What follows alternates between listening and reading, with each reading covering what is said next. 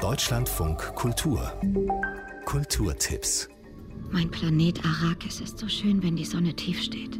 Der Kinofilm Dune erzählt in spektakulären Bildern die Science-Fiction-Saga von Frank Patrick Herbert. Ein Kampf zwischen Völkern der Zukunft in fernen Galaxien.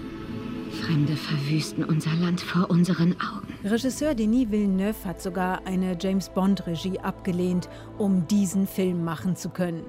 Dune ist modernes Popcorn-Kino mit starken Frauen, einem ökologischen Appell und einem Helden, der zweifeln darf. Vater, was, wenn ich nicht die Zukunft von Haus Atreides bin? Ein großer Mann sucht nicht nach der Führung. Er wird berufen. Dune, jetzt im Kino.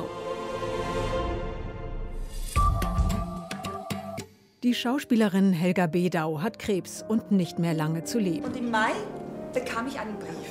Sie schreibt an die Kollegin Ursina Ladi von der Berliner Schaubühne und bittet sie um einen letzten Gefallen. Es ist vermutlich der dümmste Moment, das vorzuschlagen, aber gern würde ich noch einmal in einem Stück mitspielen. Das ist die Ausgangslage von Every Woman, einem ruhigen Kammerspiel über den Tod, das Sterben und das Leben. Ich dachte, wir spielen den Jedermann. Ich spreche nicht gern über mich selbst.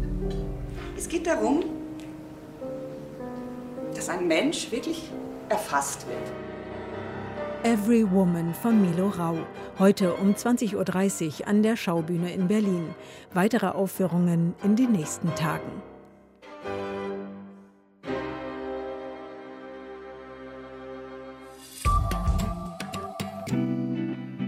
Liebeslieder zu schreiben, habe sie bisher weitgehend vermieden, sagt die südafrikanische Sängerin Alice Phoebe Lou.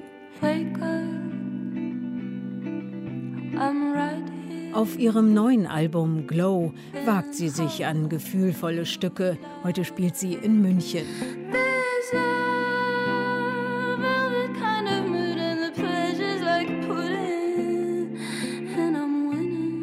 Alice Phoebe Lou.